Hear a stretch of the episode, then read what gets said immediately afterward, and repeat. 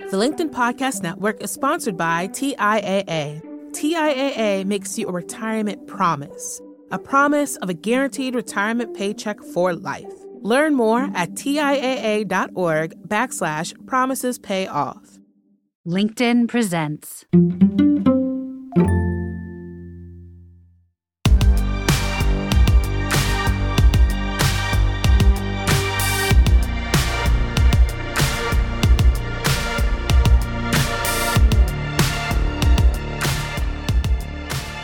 Welcome to the Big Technology Podcast, a show for cool headed, nuanced conversation of the tech world and beyond.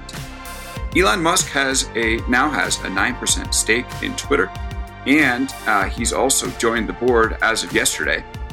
And this is a pretty big story, major story, something that um, Twitter's been buzzing about, and uh, I think you're going to hear a lot about as we start moving forward into the Elon uh, era of Twitter. Can't believe I actually just said that. Well, our guest today to discuss it is none other than Chris Mims. He's a technology columnist at the Wall Street Journal and also the author of Arriving Today From Factory to Front Door Why Everything Has Changed About How and What We Buy. It's a great book. You should go pick it up. Chris, welcome to the show. Yeah, thank you for having me. I'm very excited to talk about this topic. this is going to be a fun one. Um, there's so much to talk about. Uh, what was your reaction when you heard that Elon was first buying into Twitter and then joining the board? I, I was baffled, um, but that's because Twitter's uh, algorithm has not been showing me Elon's tweets lately, despite my keen interest in them. So hopefully, that's one of the things he will improve first. As now we know. Who, yeah, it'll be like when the U2 album showed up in everybody's uh, iTunes catalog. like Elon's tweets will just automatically appear at the top of your algorithmic feed every time you log in. Is I'm sure the first change he's going to make. That's right. Yeah.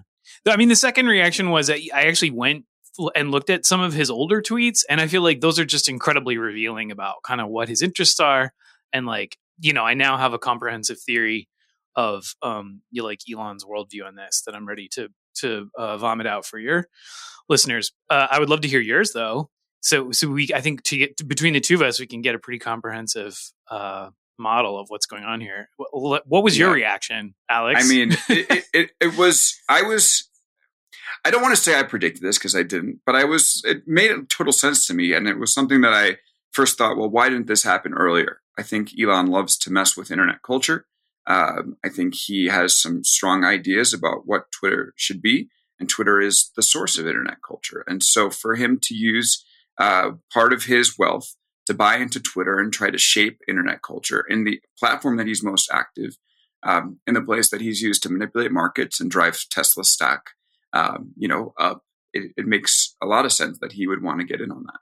I, I do think that there's some merit to what he's talking about with the content moderation stuff, where he wants to have less content moderation and more quote unquote free speech. Um, we can get into that. I'm sure we will. But to me, that was it. And I think you you pointed out a little bit yesterday how Elon likes to get involved in things he really cares about, and his companies to date have been uh, about changing the world. Like PayPal, for instance, was about attacking the global financial system. Um, Tesla is all about introducing electronic cars and uh, pushing pushing electric vehicles forward. Not only you know with his company, but getting other companies to be involved. Uh, SpaceX is about being a multiplanetary species, and you know, of course, making money from the government military contracts on the way. And as you pointed out, the boring company was because he was mad about traffic. So this just does seem to fit the pattern. But enough of, of my perspective. You know, I'm curious what, what you've gleaned given your research? Yeah, I mean, he, he Reuters actually, of all outlets, did a great roundup of his, his most relevant tweets. I mean, it's pretty clear. I mean, he has said things like, um, "I can't believe the new CEO." I'm not quoting here, but paraphrasing. I can't believe the new CEO of Twitter is, you know, prioritizing like NFT avatars. Uh, you know, when everything that you tweet about crypto is full of bots. He has said things like, um, shouldn't we all uh, you know should twitter's algorithm be open source um, and and I think that you know we cannot ignore the fact that like uh, you know he has m- more than a passing connection with Twitter's former CEO Jack, and uh, Jack recently tweeted, you know, I feel like uh, the internet has really centralized control, you know, of communication, and I feel partly responsible for that. So I think if if you look at the sum of kind of that chatter and what Elon has been tweeting, there's this feeling that um, you know, look, they're both anti Web three. They think that's mostly a sham, but they also uh, it, it's almost like Marxism, right? Like they agree with the Web three critique of the current internet, so-called Web two, which is that it's too centralized. A few companies have too much power over speech and flows of money and advertising and everything else. Um, but I think that they're, you know, look, they're older guys. They're a bit reactionary at this point. It happens to, to all of us. Um, mm-hmm. And they don't see Web3 as a future. And I think that uh, there have been models of what Twitter could be in the past. Like, what if everybody could just build their own Twitter client and, and curate their feed any way that they want? And that's entirely compatible with his so called free speech absolutism. People asked him to block Russian news sites on the Starlinks that were like going to Ukraine or elsewhere. And he's like, nope, sorry, I'm a free speech absolutist. I mean, look, these are all old ideas, right? Like, this is all like Web 1.0 notions. And I think that he wants to move us back toward that world. And he thinks that Twitter is kind of mismanaged. He doesn't have faith in the new CEO. he thinks Web3 is a waste of time. And yet, Twitter is focusing on Web3. I mean, I have a very personal connection to this story in that I wrote a story uh, based on conversations I had with Jack's communications people uh, about, you know, Jack Dorsey and kind of the rise of Web3. And he got real mad. Mm-hmm. And, you know, he tweeted like, oh, the journal just, uh, you know, needs a face to put on this kind of stuff. But it was the first moment at which it became apparent that he was this Bitcoin maximalist, but very anti Web3, thinks it's just another tool of capitalist oppressors, i.e., venture capitalists and there was this huge schism and it led to this very public twitter fight between him and i think marc andreessen or other vcs and now elon has chosen a side and he is in the um, if not the bitcoin maxi corner the anti-web 3 corner. And that definitely informs how he wants to i think change twitter. Although i think eventually when he reinstates trump or whatever that's going to be the headline Okay, so yeah, we'll get to the Trump thing uh, in in a bit, but there's a lot to unpack with, with what you just said. So um, I, I, think I want to get a little bit definitional here and talk a little bit about what it would mean for Jack to support Web three versus Bitcoin because it it does require a little bit of nuance. And then how does Twitter's distributed product fit into that? So you know, I find it interesting that that Elon. Uh, for well, I'll start with this. I find it interesting that Elon is coming in and pushing for more free speech. And if you're right, then he's going to push for a more distributed Twitter um, when Twitter is actually on the way to creating a distributed Twitter where you know there isn't one Twitter but multiple Twitters, and you could join the Twitter that you know blocks certain users or doesn't block certain users, and basically choose your own adventure, uh, which is what something that they're that they are actively working on. So that's a product um, in development. So if if Elon is unhappy with the direction of Twitter and wants to move more towards that, isn't that kind of weird? Because they are doing that. Is it that they're moving too slow? And then you know a follow up to that is you know Web three is all about building distributed programs. Uh, you know, on the blockchain uh, that that sound a lot like that distributed version of Twitter. Um, so how does that differ from Web three? I mean, I, I think the main issue that that a lot of technologists have with Web three is that, well, I mean, it's multi layered. Chris, can you um, define Web three also? Um, yeah, so I mean, Web three. Yeah, so what what is Web three? I mean, it, as far as I can tell, it's anything where you pour some blockchain sauce on it. But but it's it's but to be more charitable, um, you know, Web three is pr- it's really a youth movement. We can't ignore that. Um, it's a lot of very young developers and excitable, you know, frankly, teenagers in some case on various discords who are like, hey, we can use the blockchain. You know, maybe it's Ethereum, maybe it's not to create new kinds of companies, you know, which they call DAOs. Like we can use it to, you know, value art uh, or create new categories of investable assets, and that and those are NFTs. You know, we can use it to kind of turn money into software, uh, and that's Ethereum, and do smart contracts and all this other stuff. Um, so Web three, though, the idea is like let's let's completely rebuild the existing internet using the blockchain, which which automatically is a distributed infrastructure in some ways, and it's a very kind of utopian vision of of what that could look like. It is being pushed really heavily by certain VCs, particularly Andreessen Horowitz, and now its alum alumni. and and so Jack has said one of his specific objections because he's kind of anti-venture capitalist in general is this is getting pushed by VCs.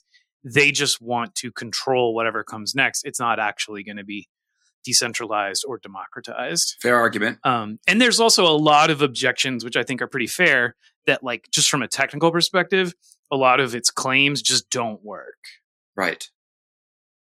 So then take us back to the Twitter situation here. So how, how does that apply in this in this argument? Well, uh, I mean, in some ways, it's just kind of an ideological battle that puts Musk and, and Jack on the same side of, of history, as it were, where they're like, uh, you know, Twitter's nods toward Web3 are kind of a waste of time.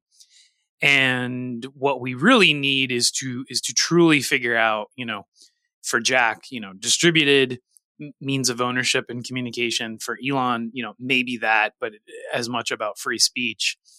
Um, and uh, that's kind of where their interests intersect. I mean, I think part of this is, is is Elon, you know, like so many before him, anybody who uses Twitter for or is as addicted to it as he clearly is, develops some very particular ideas about how the service could be improved. And so Twitter has always been slow to roll out changes. They have told me, you know, that is because they they really they're really test driven. They they'll run big tests of various new ideas, see how it affects user behavior and performance.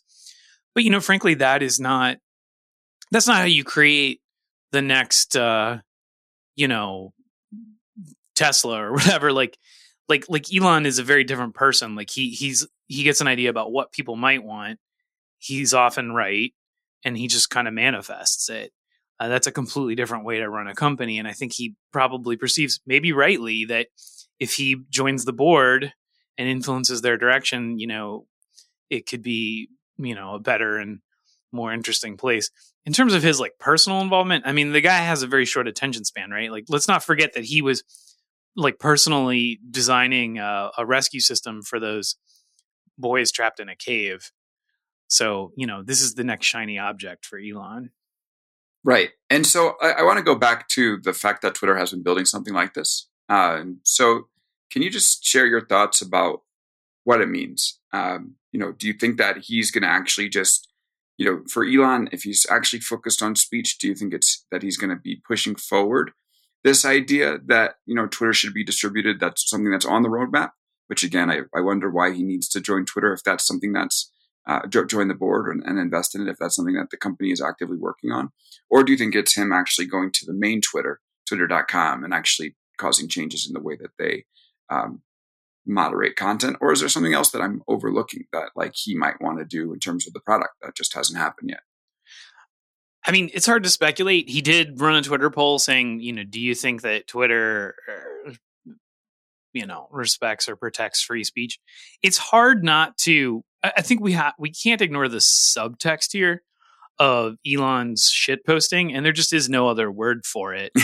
you know, without spending 15 minutes describing the various memes that he has posted, a lot of them are him expressing this kind of resentment of what I think he perceives as, you know, what in another era we might call like the political correctness of Twitter or something. I mean, who knows how much of this is linked to like upheaval in his personal life. I know as business reporters we're not supposed to talk about that; it's unprofessional or something. But I just you can't get it's part of the story. Very, yeah. it's part of the story. You cannot ignore the fact that like it seems like him and Grimes just broke up, and he's resentful of whatever is coming out of that. And she and him have conf- had public conflict on Twitter over some of his shit posting about pronouns and stuff. And so I think that there is a part of Elon who, you know, and this is just based on what I know about his personality, if he feels slighted, he's very, you know, he can be very vindictive. And so I think that he, like a lot of uh, people on the internet these days, he he might feel kind of like a punching bag and like you know hey i'm the good guy. I'm trying to save the earth. I'm trying to make us a multiplanetary species. And here bernie sanders is yelling at me I, I, think we cannot ignore the fact that there is just some resentment happening here where he's like mm, i want to empower more of the kind of people who show up in my comments and uh, you know, send nasty notes to journalists who I don't like and and get deplatformed uh, for their views and and for other things that get you know tagged as uh, hate speech. You know, I I cannot help but think that there's a little part of Elon that's like, I'd I'd love to kind of stick it to the man, and the man here is like the progressives on Twitter who are uh, beating up on him every day. Yeah, and I, I find it so strange um, that you know he's kind of been this person that I mean, maybe you can help me figure out what's going on here because I find it strange that he has uh, stood up for you know these values of being able to say whatever you want online, where he does say whatever he wants online, and there's never been a threat of him getting banned. In fact, Jack Dorsey's held him up as a user that people should, you know, someone who uses Twitter the right way. Yeah, I mean, I mean, in with this here, I can only speculate, right? Like, who knows the the the mind of Elon here? I don't know. I, I know that there's just a lot of aggrieved uh, Elon like people, uh, you know, in my Twitter mentions where uh, he has a cult of personality, and the slightest critique of him really brings them out. He seems to sort of thrive on their attention. He really likes that kind of validation. So it does feel just sort of weirdly personal. But then everything Elon does is weirdly personal, right? Like he is a he's a very kind of uh you know, I mean he's a deep thinker, but he's also been always been kind of impulsive, clearly. you know, he'll tell you that himself. So, you know, eh, look, it's 1% of his net worth. Can can he just throw a couple billion dollars at an act of sort of pure ego? Um, sure, he does it all the time. I mean, you know, he he bought his cousin's uh, failing uh, solar roof tile company uh, and and you know activist investors are still after him about that and and probably would have succeeded in curbing his power if Tesla hadn't been doing so well overall. Chris Mims is with us here on the Big Technology Podcast. He's a technology columnist at the Wall Street Journal and the author of Arriving Today from Factory to Front Door Why Everything Has Changed About How and What We Buy. He's mentioned a little bit about this political uh, debate uh, uh, as far as Elon trying to stick it to the progressives. I think that's probably the most fascinating part of this whole situation because there are some really interesting contradictions when it comes to doing stuff like that and running a business that is Twitter. And what does that mean when you're the company's biggest independent investor? We'll cover that right after the break. The LinkedIn Podcast Network is sponsored by TIAA. In the last 100 years, we've seen financial markets swing, new currencies come and go, decades of savings lost in days all showing that a retirement plan without a guarantee, quite simply, isn't enough. So, more than a retirement plan, TIAA makes you a retirement promise. A promise of a guaranteed retirement paycheck for life. A promise that pays off. Learn more at TIAA.org backslash promises pay off. Hi, I'm Tomer Cohen, LinkedIn's Chief Product Officer. On my podcast, Building One, we dive deep into what it takes to build great products.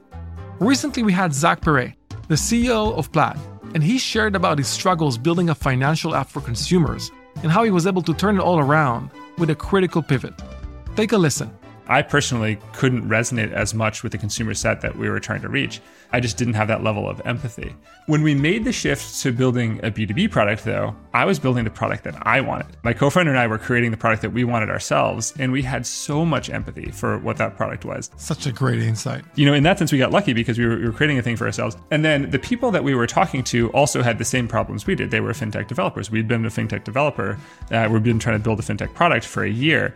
And so we had such deep empathy. We had such a clear ability to. If you want to hear more of Zach Perret's story and the lessons that follow, listen and subscribe to my podcast, Building One. And we're back here on Big Technology Podcast with Chris Mims, technology columnist at the Wall Street Journal. Um, so, Chris, I want to ask you about this whole thing about Elon trying to stick it to the progressives because there's an argument out there that the content moderation that the progressives on Twitter want um, is actually good for business. Um, that when you have less neo-Nazi flame wars on the service, uh, it makes it a place where advertisers are uh, more comfortable advertising, and um, and then you can make more money uh, because no one wants to show you know show an ad for Tide in the middle of a you know a white supremacist flame war. Um, so do you think if Elon actually takes off some of the the um, restraints, the content moderation restraints, it will help Twitter's business because it, it matters to some extent now that he's invested so much money in it? Or do you think he just doesn't care about the money that he's invested and he's all about ideology on this one? It is really hard to say because because this investment is I, I, I mean I think I'm going to answer a different question than that, but I but I think it's an important one. It, it, is strange to how atypical this investment is for Elon, right? Like, I mean, if we just look at what he's done lately, I mean, I mean, maybe it's no stranger than his in than his support of OpenAI, which he declared was because he thinks that AI is the biggest threat to humanity in the next century, or uh, you know, his investment in uh, or, or his founding Neuralink, which is literally a, a brain computer interface company. But but this is he's never put money into a, a, a social media company, so it's it's hard to predict what's what's really gonna um, play out here. You know, yes, if if they take the guardrails off, and I've written about this extensively and and, and researched it pretty deeply. Like if they take more of the guardrails off, it could really hurt Twitter's ability to make money because yeah, advertisers don't want to be adjacent to hate speech, etc. So it's going to be really interesting to see how he navigates that. It's also interesting that, you know, the current CEO of Twitter, Parag Agrawal, you know, tweeted, "Hey, we added Elon to our board. Uh, you know, we've been having conversations with him, and and it's become clear that he would bring great value to our board." Wow, I mean, that's quite an endorsement. I don't think that that's because there's a gun being held to his hand, to his head. Although maybe there's an element of that. I I I, I hesitate to speculate what changes. I mean, maybe maybe Elon just wants an edit button, right? Who knows? I mean, Elon is a product guy, right? You know, he he does have that knack for like, hey, um, you know, the the the the door handles should be flush with the door, and everybody's gonna love that. Like those little details, he is good at. Um, so I, I don't know. I mean, honestly, what do you, what changes do you think he's going to make based on your own research and what you've read? It's I, I, think it's really hard to say. I mean, the question like, what do you do to the product? I it's hard to say what else you do to the product. I've always felt that Twitter sort of plays an important role in society. It's actually done a pretty good job of bringing new and casual users into the product. Um, and so I've never really felt that there, you know, given that, I've never really felt that there's a magical switch that you can flip to turn Twitter into a 2 billion user product overnight. It just doesn't seem possible to me given the format. There are going to be people who are going to want to know the news immediately and they're going to be on Twitter, or they're going to want to, um, you know, be there for the memes, and those memes register with them, and they'll be on Twitter.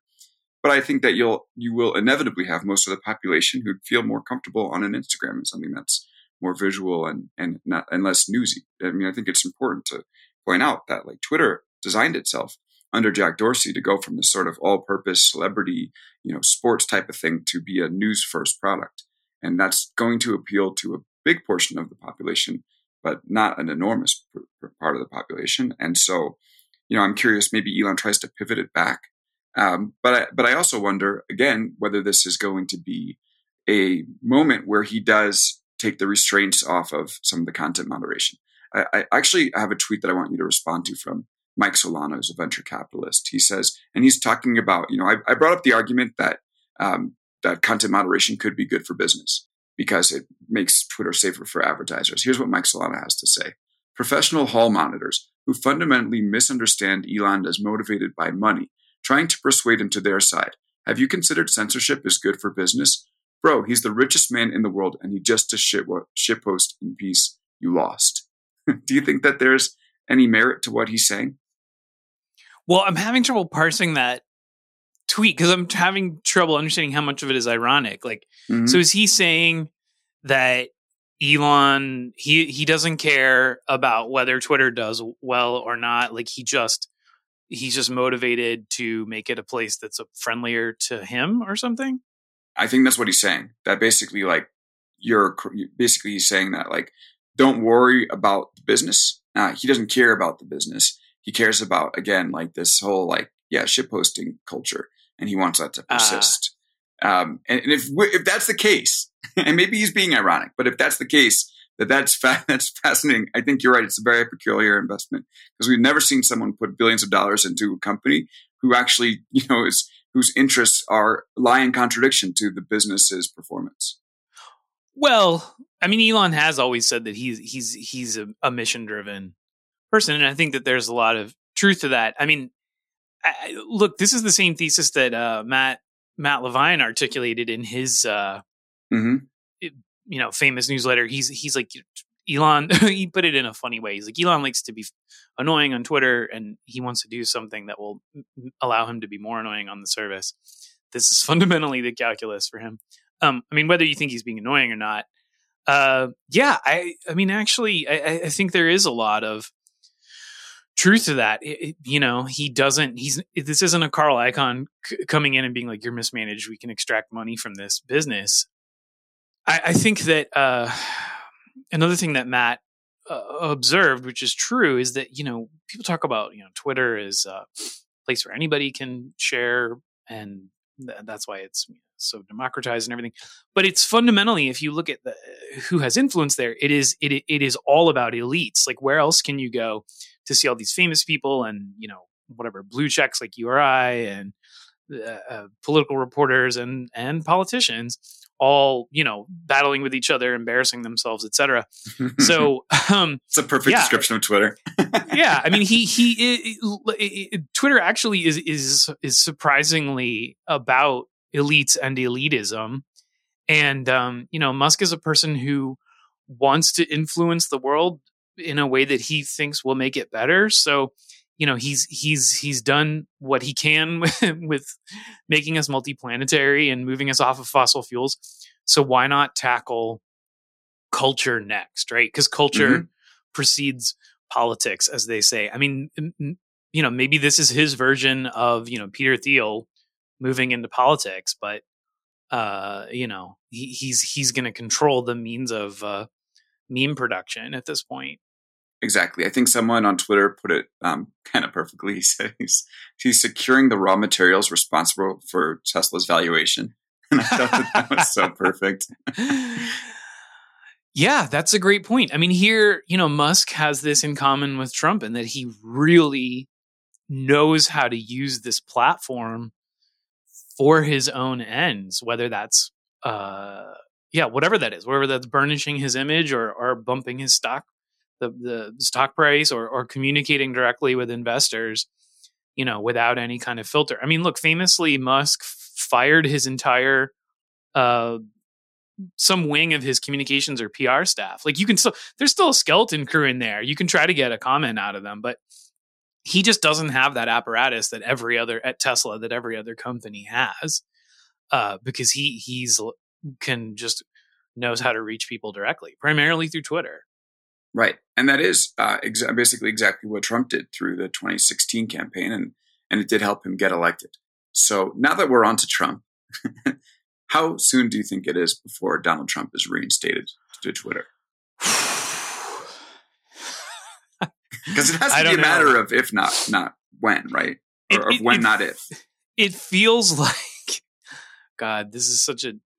I, I, okay, let's not make that metaphor. It, it feels like it feels like the run up to so many other things that f- have in recent history that have felt like there's a red line there and you think like oh surely that person's not going to cross that red line. But uh you know frankly i think we've all been disabused of those notions in the past few Mhm. years. And um yeah I, I i think that elon is going to sort of do the unthinkable for trump's political opponents anyway which is still the majority of americans. And um yeah uh, how how can he say all he's said about free speech and not and being a free speech absolutist and not reinstate him? Jeez.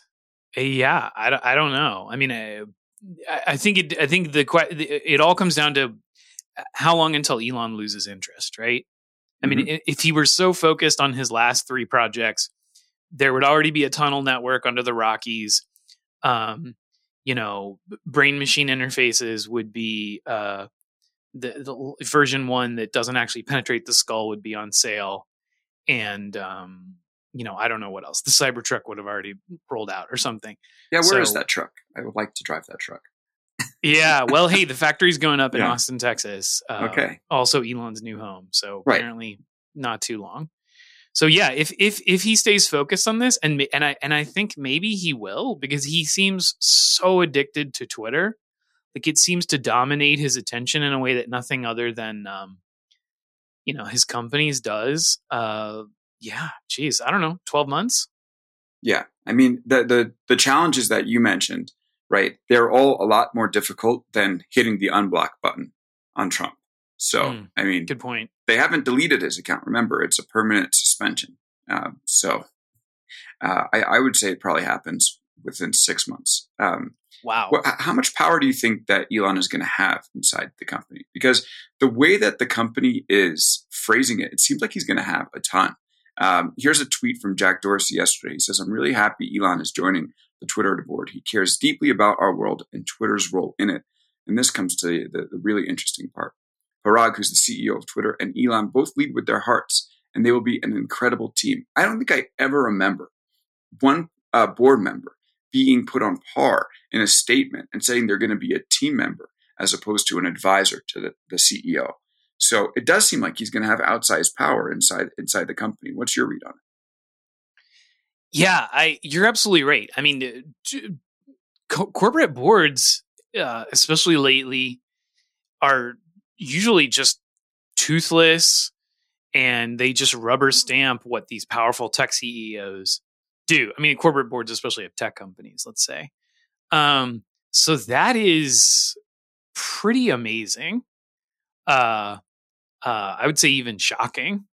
Um, I mean, there must have been. Look, Elon can be a charming guy when he wants to be. So I imagine there have been some some free ranging and very intense conversations uh, between these folks and Elon. I have to say that I am not optimistic about this honeymoon lasting very long because mm-hmm. uh, I mean, we don't even have to like talk about Elon's personal life, although I think that does bear on it. Uh, again, just looking at his other projects, Elon is somebody who gets very interested in things. He is very good at motivating people to, you know, follow him. You know, he I think he is genuine in his strong feelings about these things. You know, he has a trem- he still has a tremendous intellect and capacity for assimilating facts and modeling things. And you know, he probably has come to them with some ideas that they've never thought of, and they're like, "Oh wow, you know, like here we have the genius behind SpaceX and Tesla." S- suddenly earnestly trying to improve our service in a way that you know people haven't thought of before but how long is that going to last? And, yeah. and and and and the day that he, let's say, reinstates Trump, or there's some other free speech controversy, and you know a tenth of Twitter's engineering staff just quits on the spot, what's going to happen next? I just call me a cynic, but there is no way this honeymoon is going to last. I think I'm call I call you a realist on that, and it certainly puts um, Twitter CEO Parag Agrawal in a terrible position I mean, he comes in as this, you know, former CTO. Basically, I don't want to shortchange the CTO, but like, you know, it, it, the the number one thing that could go wrong if he doesn't do his job is that the site goes down. Um, and now, like, he is um, he is responsible for navigating some extremely difficult, you know, some of the most difficult political questions in tech. Um, and he's got Elon there to make who's going to make demands, and Elon has the support of Jack Dorsey it's like how do you how do you run a business in that environment? And I think it's very telling that you know when uh, Elon's investment was announced earlier this week, um, not a, I, I couldn't find a single Twitter employee celebrating the fact that Elon had come on board. And here is, you know, undoubtedly like one of the most successful business people of our time, who believes in, you know, who seemingly believes in the company enough that he's going to put billions of his own money into it and buy 9%. And yet Twitter employees were quiet. And I saw some are, you know, some people saying that like, that's an unfair observation because Twitter likes to handle things in house. But give me a break. Like, you know, they, they are very vocal when they're happy about things and they're quiet when they're unhappy. And so it seems to me that this is going to be a, a culture clash between Elon and the employee base, which I find fascinating. Uh, I agree. I mean, I think I think you're you're you're setting the wheels spinning and i think you're you're turning mm-hmm. into my assignment editor on this story because i'm just thinking of the last uh, i'm not going to name names here but i'm just thinking of the last twitter employee that i kind of really went deep with in a in a piece and i'm just thinking what would this person make of of Jack endorsing Elon, of the new CEO endorsing Elon, of Elon saying that he's a free speech absolutist. Honestly, I cannot imagine them being very happy about this. So I think that is an excellent point. And I think that the other thing that we can't discount, and and you know, we, we've certainly seen this at Facebook, is that um, the reputation and the and the values of the CEO matters in the battle for talent. Now, obviously, like Facebook still has plenty of engineers. Uh, you know, Microsoft has survived many long winters uh, and come out as as the favored tech company of of, of many other uh, people who buy their services. But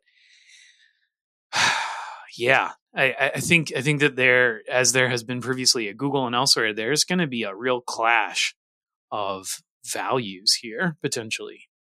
Yeah, and so I also uh, would like you to respond to this tweet from Anil Dash, uh, who says, who reacted to Elon joining the board. He said, "Yeah, that's bad.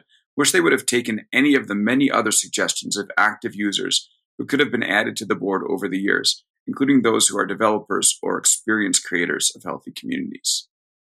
Does he have a point there? Um. I mean, yeah. Yes. Yeah. I think I think he does have a point. Yeah. I mean, I, I, think I think his point sort of just stands for itself, which is that right. Twitter has had plenty of opportunities to bring in uh, other other folks to influence its direction. Um, you know, wh- why why Elon now? I mean, look, the dude's the biggest shareholder. yes, money. Yeah. Yeah. Exactly. Yeah. So, um, yeah, and well, hey, look, uh, maybe on the bright side, at least Twitter's going to have a a board member that actually uses the product because that doesn't seem to have been the case maybe outside of outside of Jack. But I think though, these, these I think you could also make the argument that um, Twitter's greatest asset through the years has been benign neglect. Has yeah, been, no, frankly, totally. that it is so little changed from its origins for good and for ill. I mean, in that way, it's almost an open protocol already. It's almost like mm-hmm. email or something where it's just like impossible to change the protocol. So they just never have because they can't get consensus. So just email, you know, and now we're seeing this renaissance of, of new models, as you well know, all built on the back of email because like, Hey, it's an open protocol and it's pretty simple and everybody can just have their own client. I mean, look, maybe that's where Twitter's already going and, and Musk wants to take it. Um, but yeah, I mean, the optics are not great. So, so, so I think that Twitter's own CEO has a really kind of is balancing on a knife edge here where, okay, you know, if Elon pushes them to like, uh, you know, open it up, make it more decentralized, I think a lot of people will probably be fine with that. But if Elon pushes them to, you know, uh, start making different kinds of decisions in terms of their content moderation, it, it's going to be a real challenge for them. I mean, you could see a, it's funny, you could see a mass defection, but to where? Exactly. And yeah, it is interesting that Twitter employees are like the most mission driven employees that you'll find in the tech world. Okay, we're coming towards an end. So here's the big question Do you think Elon's uh, involvement is going to be a net good or bad for Twitter? it's been a net good for their stock price, right? Yeah, I mean they've been up like I don't know, they're up at least thirty percent this this week, um, and it's you know we're not even halfway over. So yeah, I mean, I mean, look, Elon's a Elon's a an agent of chaos in a lot of places, in a lot of markets. I mean, he you know generally makes the value of things go up so I, I, I, I, while I hesitate to predict anything in the long term, like it does feel like uh, this is going to bring a lot of fresh energy and scrutiny on the company. But, but again, it comes down to what, what, what is he influencing them to do, right? I mean, if he influences them to open up Twitter in a way that really does increase its user base, like that'll be tremendous it'll be tremendous for Twitter. It's what everybody's talked about forever and then sort of gave up on. Um, you know, if he influences them in ways that just kind of alienate the core user base without bringing on a lot of extra uh, users, then obviously it's it's just going to be terrible. Mm-hmm. So I, yeah, yeah, I don't know. I mean, I think to answer that question, you have to get into like second and third order effects. Like, wait a minute, how much of the company does Elon need to own to have enough voting rights that he can potentially replace the CEO if he wants? Because that'll determine how much influence he has. I mean, Twitter, as far as I know, is not, you know better than I probably, they're not one of these companies that had the super voting shares like That's correct. Facebook did. Right. So there you go. I mean, Twitter, Twitter weirdly is kind of old school and that you like, the board could replace the CEO if they wanted. Mm-hmm. Yeah, and, and, I think you make a great point that Elon, as long as Elon's money is in there, it's really hard to imagine the stock going under what it was earlier this week. So I think that 25, 29% jump that we're seeing this week is is going to be permanent. Now, on the business side, you know, one of the things that's underrated is that um, Twitter had an activist investor come in in 2020, Elliott Management, and they only took about 4% of the company. And the product group basically went into overdrive and shipped more in like a couple of years than they had in five years previously. And they actually built a pretty successful feature inside the company, their Clubhouse clone spaces. So if they, if Elliott Management was able to, you know, light a fire under the butts of people inside Twitter, then I think Elon definitely will. And the question is, what you know, if he if he does, you know, for instance, push you know really hard on the content moderation front and open it up that way, you know, is that going to do enough damage to sort of mitigate, to, to, to erase some of the gains that we might see from the product team? And frankly, I, don't know, I'm curious what you think about this, but it seems like the content moderation complaints are somewhat overblown. I don't want to say that they're not without merit. Um, I think these companies can tend to o- over moderate in times, although it's a really hard line to, to, to find. But I think most people in the middle would sort of, you know, within, you know, maybe a, a, a small degree of, of error, um, largely agree with most of the content moderation decisions that are made on inside these companies. What do you think? Yeah, content moderation's really, really, really, really hard. As everyone who who is a part of this, uh, who has ever taken a good or bad faith stab at doing it knows. I mean, it is you just. I, I feel like being in charge of a social media property is the least forgiving job on earth because you're always going to piss off somebody. Because at the end of the day, yes, it's social, but it is it is media, and your content moderation decisions reflect your values. You know, like it or not, and um, that you know it affects the business. Look, in, in this day and age, if you want to you know make a lot of your revenue from advertising you've got to be very careful about the decisions you make um, otherwise your your gab or your truth social and we know at least what's happened to truth social um, you know you, you you will forever marginalize yourself because you're the uh, you know the one american network of of social mediums um, when if you want to be big and you want to cast a, a a big tent you've got to be closer to the you know, frankly, you've got to be closer to like the CNN of of these things, and uh, you're always going to piss somebody off, uh, and and that anger is always going to be directed at you. I mean, whether Twitter is is over moderating or not, like, I mean, they they have made some questionable decisions. Like, what was it? They banned any links to the what was it? A New York Post story about Hunter Biden's laptop, you know, like that yeah. I think felt like an overreach. Even if it was a fake story, it's like, well, at that point you've got to wait, you're banning a news outlet? You know, I mean, it's yeah. it's if if if the entire news outlet is fake because it's just a Russian troll farm, that's one thing. Right. And there's no way that would have happened, I think, if, if Elon was on the board. So that will have some immediate impact um, in terms of them being more reserved about their decisions. Hey, um, before we jump, um, I'm curious how your LinkedIn experiment is going. You've said, I think you've said a couple of times that you're uh, exploring LinkedIn. I've been pretty active on the platform, so um, yeah. What's the state of that? I, I mean, to be perfectly honest, yeah. uh, like like I like LinkedIn and I like playing around there, but I think that overall, um, I I uh, I just have to plug um, the the health and mental health benefits of minimizing exposure to all social media. Mm-hmm. And I, and I honestly think that um, where I stand now is I'm I am the world's biggest fan of email newsletters, um, like yours, others. Um, I I I love human curation. I love that there's so many humans who want to wade into the morass of social media for me. And and and frankly, some of these newsletters that I love are are showing me corners of social media that I just I wouldn't find on my own, no matter how many hours I spent scrolling. So Mhm. bizarrely, I am getting to the point where I think that the best way to consume social media is secondhand primarily. And then of course i'm going to dip in myself uh, you know a few minutes a day. But um you know look you and i are part of an industry where so much of of what we're sourcing and talking about and the drama that we're citing it's all it's all there. It's being parsed by other humans and made sense of.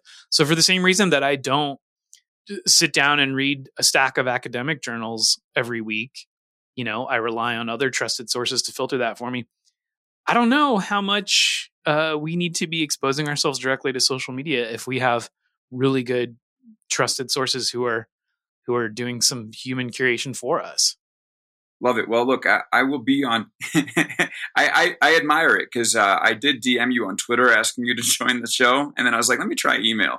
And finally, finally, it worked. I was like, damn, Chris is like great self restraint, especially on a day like today. So, all right, we're, we're, we're out of time. Um, I'll be I'll be speaking of which I'll be on LinkedIn um, taking questions about the show. We have a newsletter as well. Um, Chris, if you want to join and make use of your you know whatever hour of, of social media time a day or week, um, you know, please do. Um, so if folks are interested in that conversation, you come find me. My page is Alex Kantrowitz. Um, grab Chris's books uh, book. It's called uh, Arriving Today from Factory to Front Door. Why everything has changed about how and what we buy. It's especially pertinent now that the supply chain is causing all this chaos in the economy and might actually be the thing driving up inflation and not the Fed rates. So you're going to want to read it. Uh, and you should also check out Chris's columns in the Wall Street Journal. They're always great. And that is where we will leave it today. Chris, thanks so much for joining.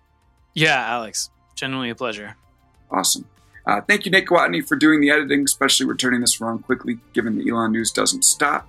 Appreciate you, man. Um, thank you, LinkedIn, for having me as part of your podcast network. Um, it's been a blast. Let's keep it going. Thanks to all of you, the listeners, for coming back each Wednesday. Appreciate you joining us. Um, come back next Wednesday for a new show with a tech insider or outside agitator. And until then, take care.